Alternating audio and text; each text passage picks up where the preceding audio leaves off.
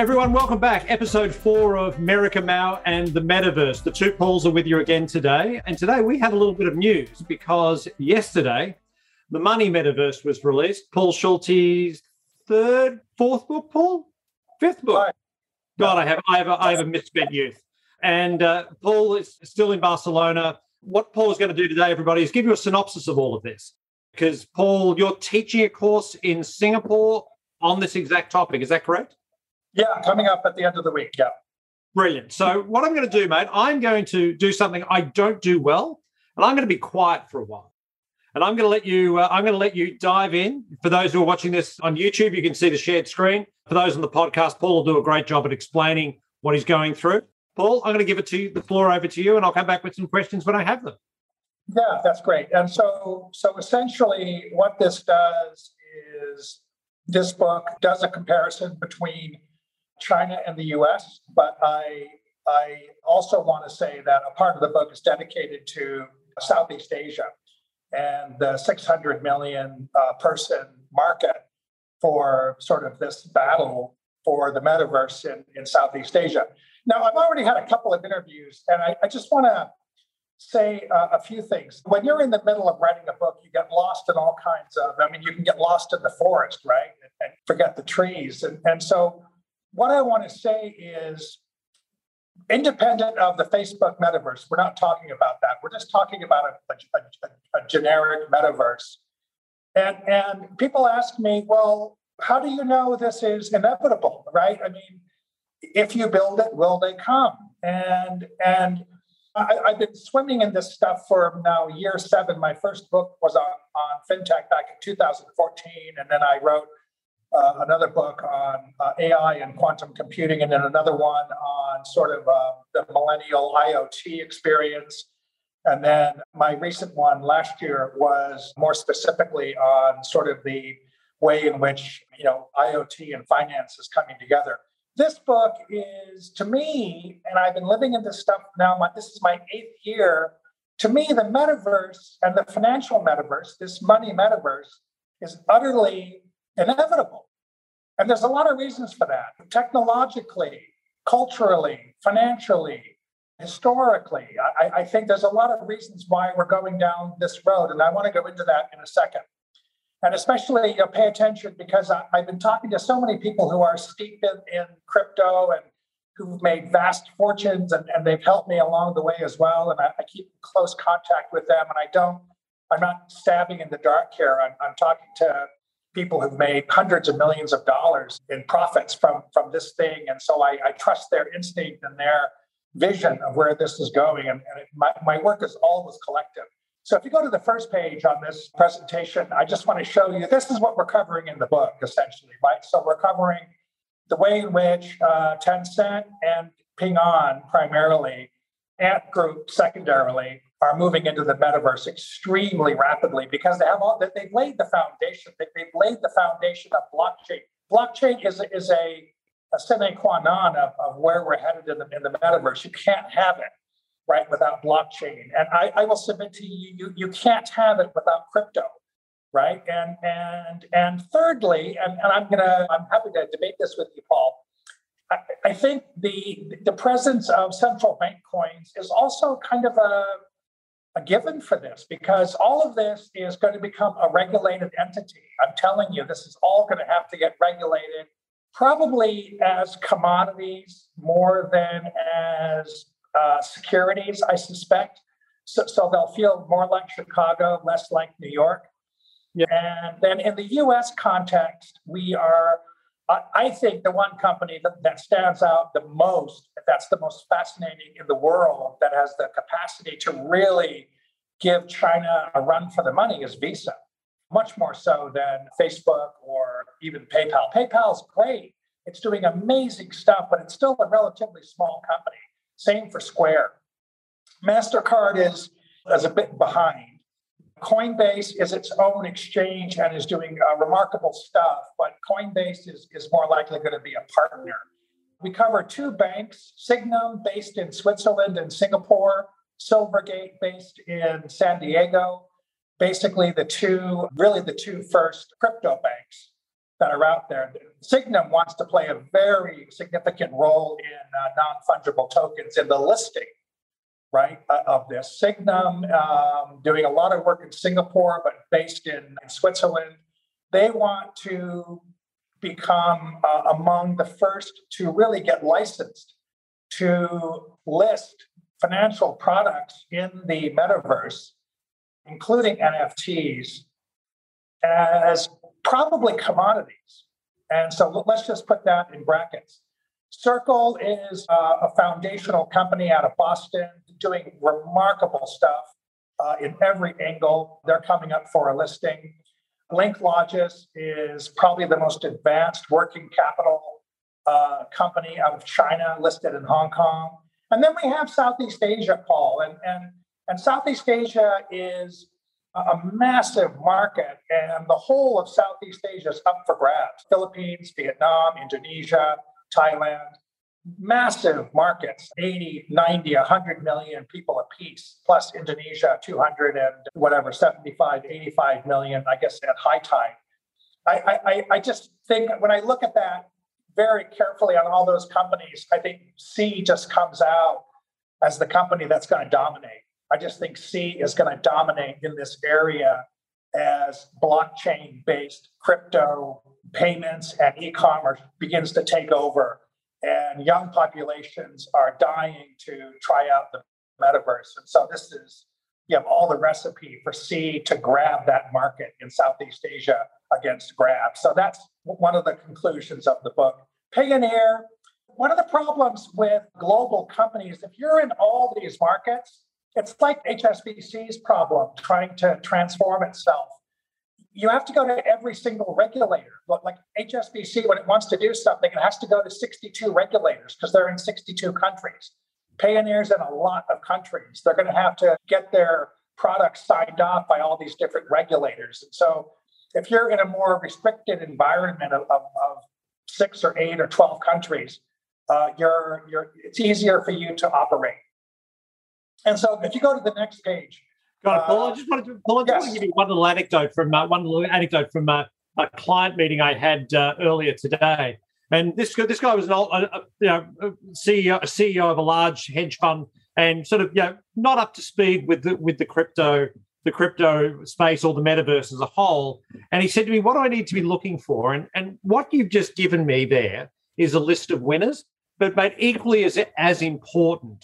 And I said to him, is to know which companies don't have a strategy.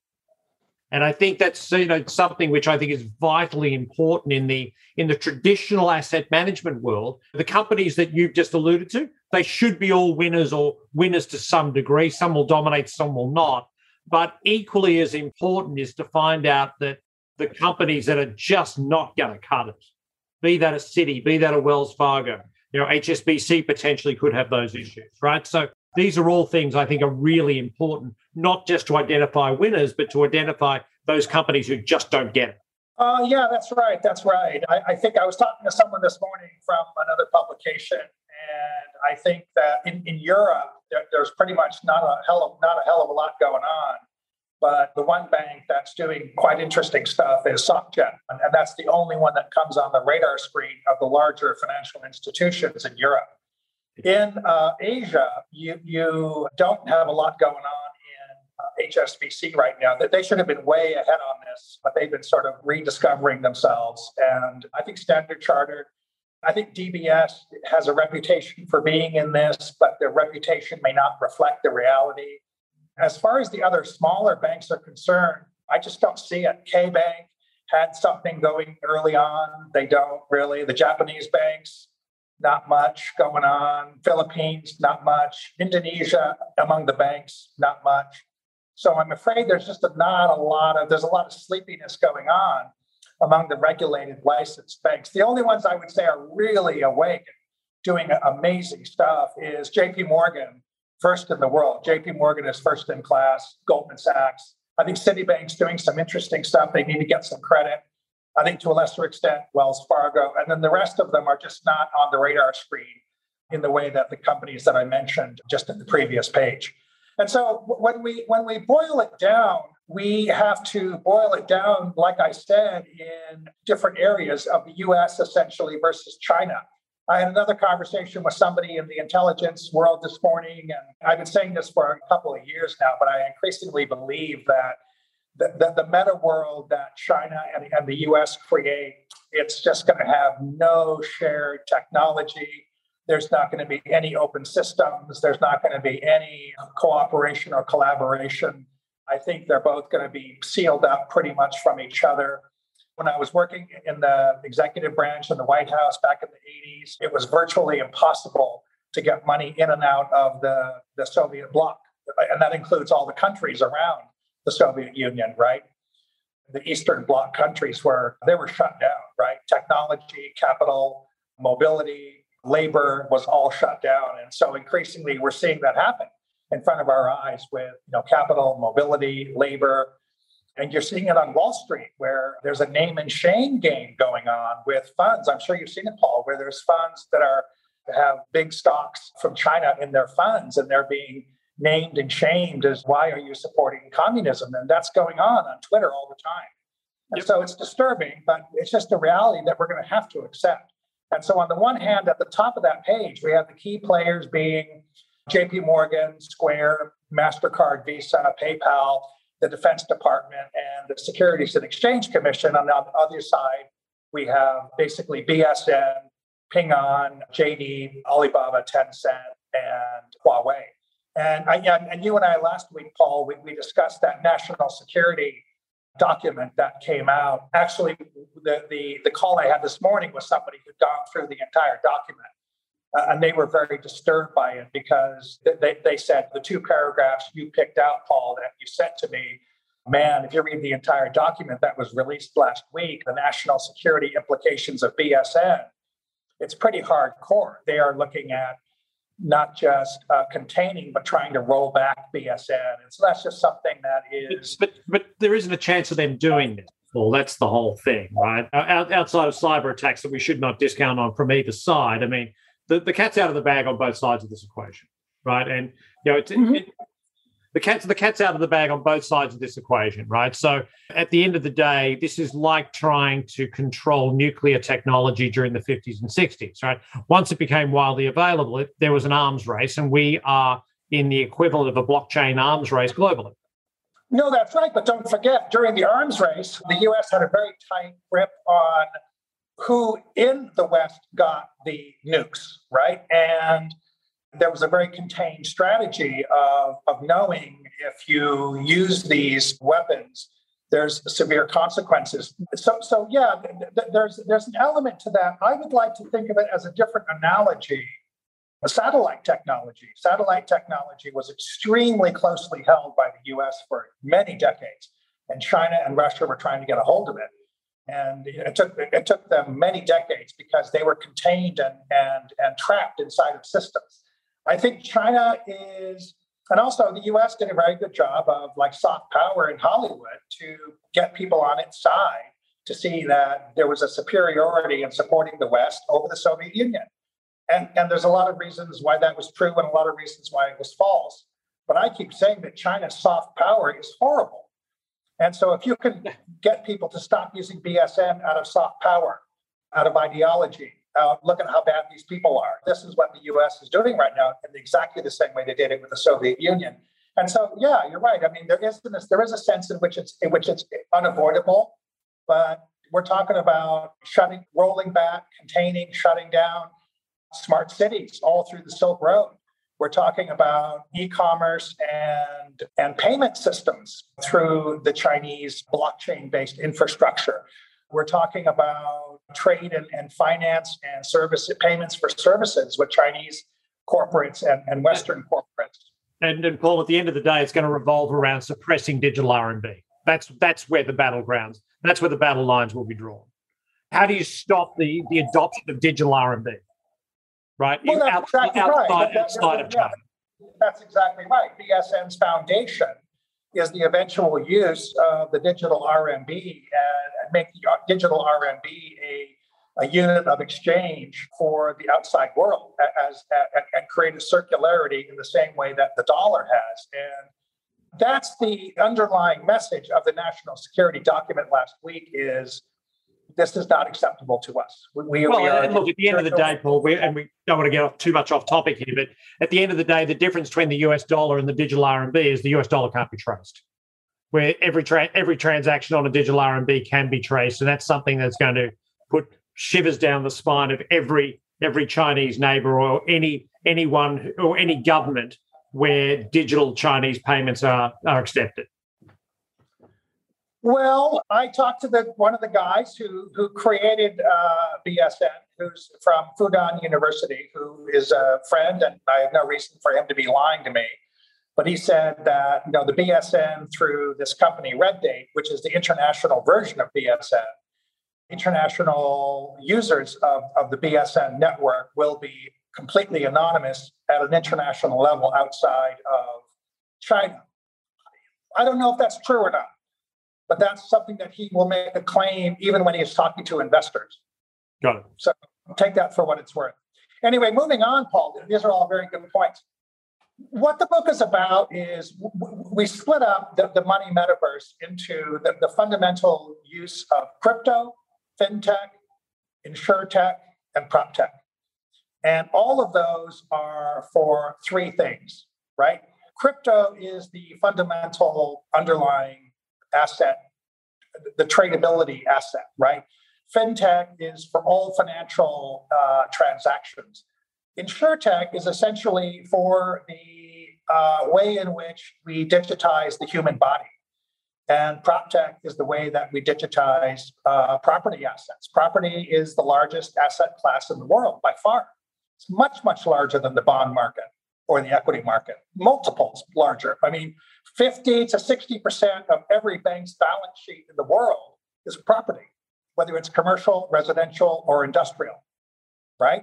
And so that's what the book is carved up in. Essentially, what I want to say on there, Paul, is I think that FinTech, through companies like Tencent, companies like PayPal, Visa, MasterCard, Square, and a couple of others, have been involved in blockchain for between 3 to 5 years. And so they've been quite ahead.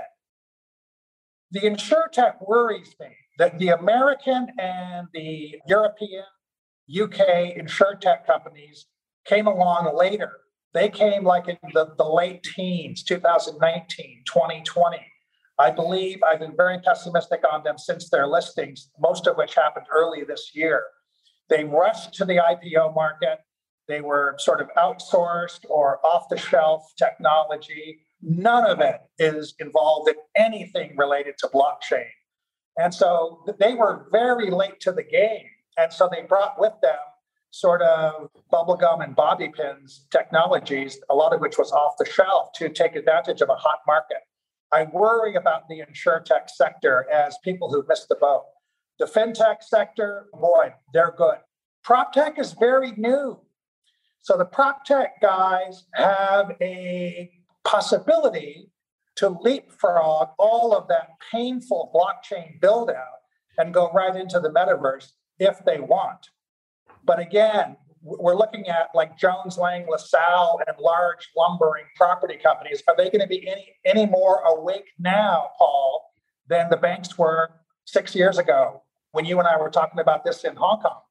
Right, but Paul, are they the right group? Are they the right group to think about, or should we be more thinking about developers and how they can be ahead of the curve in this? Well, I mean, there's a good example on developers, right? So I could just tell you, in talking to some of the developers and some of these landlords and property operators in Hong Kong, they're just not with the program.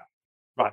And why is that? Because I went through, I believe it was Sun Kai, and then I did Henderson, and I looked at the average age of the board of directors. I think the average age of the board of directors for both companies was above 80.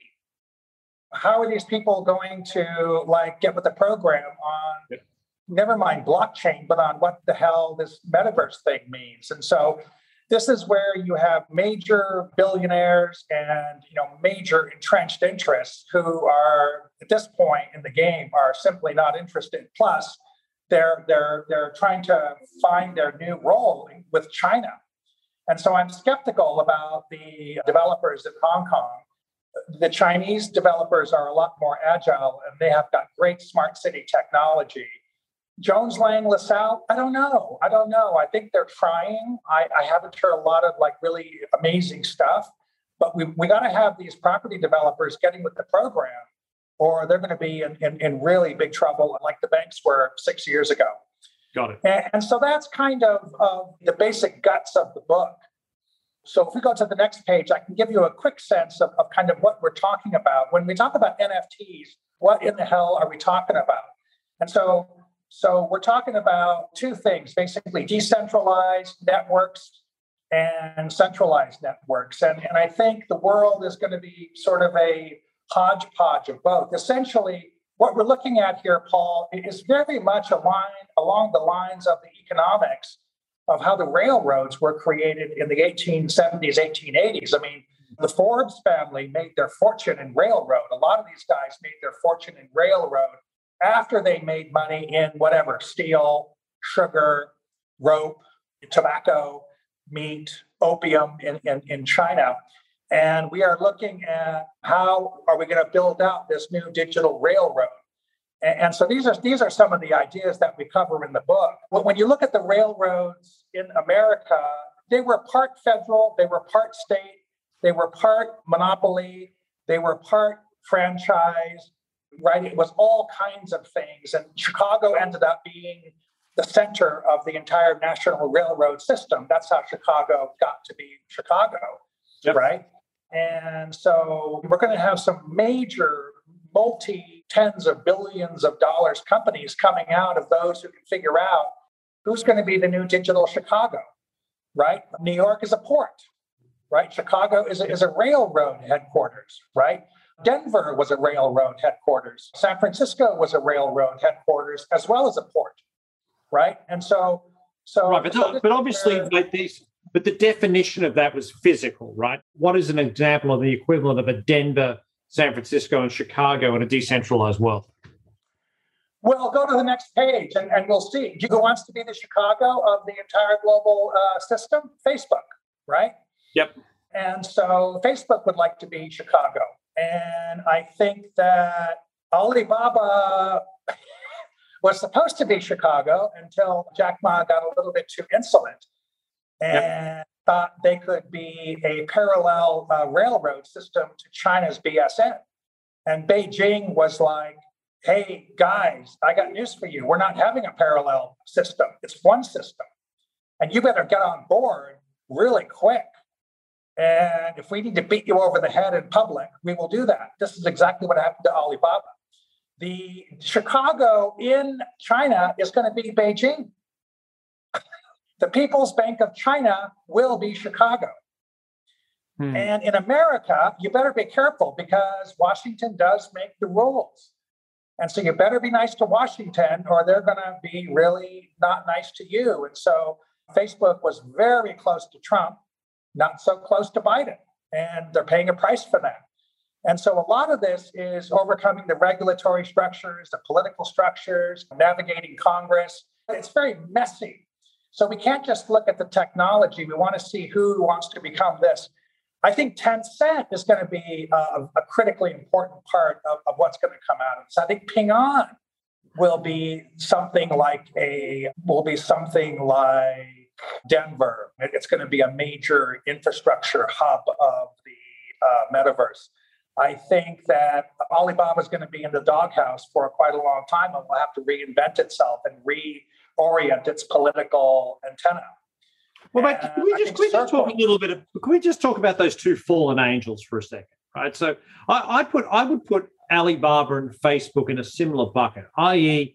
that reputationally they've taken an enormous hit by the parties that drive their success. So in the West, it's consumers that drive success, right?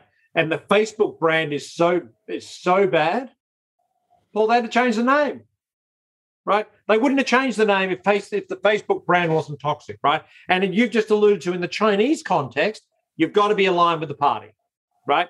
Jack Ma pissed off the party, therefore Alibaba's in the doghouse. So how can Facebook succeed given its reputational snafus, if Alibaba can knock? Oh, I know. That's a great question. You know what I think is going on here? I think that, yeah, we talked a lot about that this morning with another call. Here's what I think, Paul. I think that in the case of Alibaba, I think that the damage, interestingly, that Jack Ma has done to Alibaba, I mean, we're talking about, look at today, the stock is $136. That stock was $330, right? That is a 50% drop. Since all the mess with Facebook came out, you're talking about something that is like 10% down off the top, right? And so the stock price of Alibaba versus Facebook is telling us very different information. That's the first thing. The second thing is, we talked about this a lot last week when I was at the Milken conference, when I was at the Global Web Summit. It was like Facebook bushwhack, paddling Facebook, let's publicly humiliate them. At every turn, there was a Facebook bashing panel. And including keynote addresses to the entire delegations of both conferences, like 100% capacity of some really important influencers. And so, but here's what I would say too, and I've been reflecting on this. Balzac said something. He said, behind every great fortune is a great crime. And you know what? You look at the Delanos, the Perkins, the Forbes family, the many of the other 4 or 5 most famous Boston Brahmin or New York families made their fortunes from the heroin trade in China over 70 years, right? And so guess what? That they're still in business. Guess what? The Sackler family is still in business. Guess what? Dow Chemical. Here's my point. The point is that Facebook has managed to gather up multi-generational wealth, right? We are talking about 10 generations of wealth that Facebook has accumulated. And Mark Zuckerberg, unfortunately, is the majority shareholder of the company. Only he can make himself step down. That would probably be the best thing that could happen to the company, but he won't do it. But I think that when you have that kind of power and that kind of money behind you, and I told you the other day, we were talking about this on WhatsApp. They have committed $10 billion to this. Facebook has committed $10 billion to build out the Chicago metaverse. Right? And I think you're going to see everybody else have to pony up, right? The arms race has begun, right? And when you built the railroad in the 1800s, it was also like a frenetic arms race. Like, okay, you're going to build to Chicago, I'm going to build to St. Louis. You're going to build to Denver, I'm going to go to San Francisco. And then everybody had to beat the other guy with even parallel tracks until, guess what? The state intervened and created monopolies. And I think we're going to have a situation where eventually the state's going to decide who are going to be the 5 companies in the metaverse, like the banks. Got it. I think that's where we're going to be in 10 years. Right. So, okay, so mate, let's wear the circle here. So for someone who picks up the book on Amazon, by the way, a little plug there for you. Anyone who picks up the book, anyone who attends your class this Friday? Thursday and Friday, yeah. I think it's closed. We have like 400 people attending so far, so I think it's getting closed down now, but I think you can check. What would you like for them to take away from reading the book or from the class you're about to teach? Well, so what you take away is don't think that this thing is some flaky, weird, strange phenomenon that's going to be ephemeral and it'll blow over. To me, what is happening is inevitable. It follows necessarily from the rollout of everything else.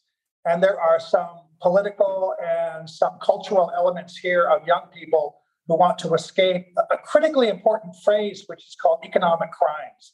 They want to escape a world where they feel locked out, where they feel is so corrupt, is so geared against them, is so full of tax breaks and tax loopholes for the wealthy, for places to launder money or hide money or pay off corrupt politicians in order to get their franchises, that these young people don't have a hope in hell of ever setting up a legitimate business. That they think they can do in the metaverse. So there's all of these things are an inexorable march toward this metaverse. If you see the movie, if you haven't seen the movie Ready Player One, right? It was based on the novel from 2011. This guy had huge vision. And that novel was an international bestseller and was translated into 21 languages. that is going to tell you a lot about what we, where we are going, because that the metaverse is a lot of what's described in Ready Player One. And Paul, we need to have a really clear-eyed discussion about the evils that can happen with that. If Facebook doesn't change its spots and clean up its act, we're going to have a lot of the same evils in the metaverse that we experience in our social network today that we look at on our iPhones, 13 hours a day. So if someone says to me, you mean we're going to be wearing Oculus glasses 13 hours a day? And I'm like, well, you're looking at your phone 13 hours a day anyway. Why is this going to be any different, right? And so we want to be clear-eyed about the benefits, which are astonishing, but also clear-eyed about the potential dangers. Got it. So, Paul, where can people pick up the book? Amazon is one place. Amazon, and the hardcover is out. The e-cover should be out today. Amazing, mate. Well, this was great. Good luck on Thursday and Friday with the class. Good luck with the launch, and we'll chat to you again next week. Hey, thank you. Great stuff.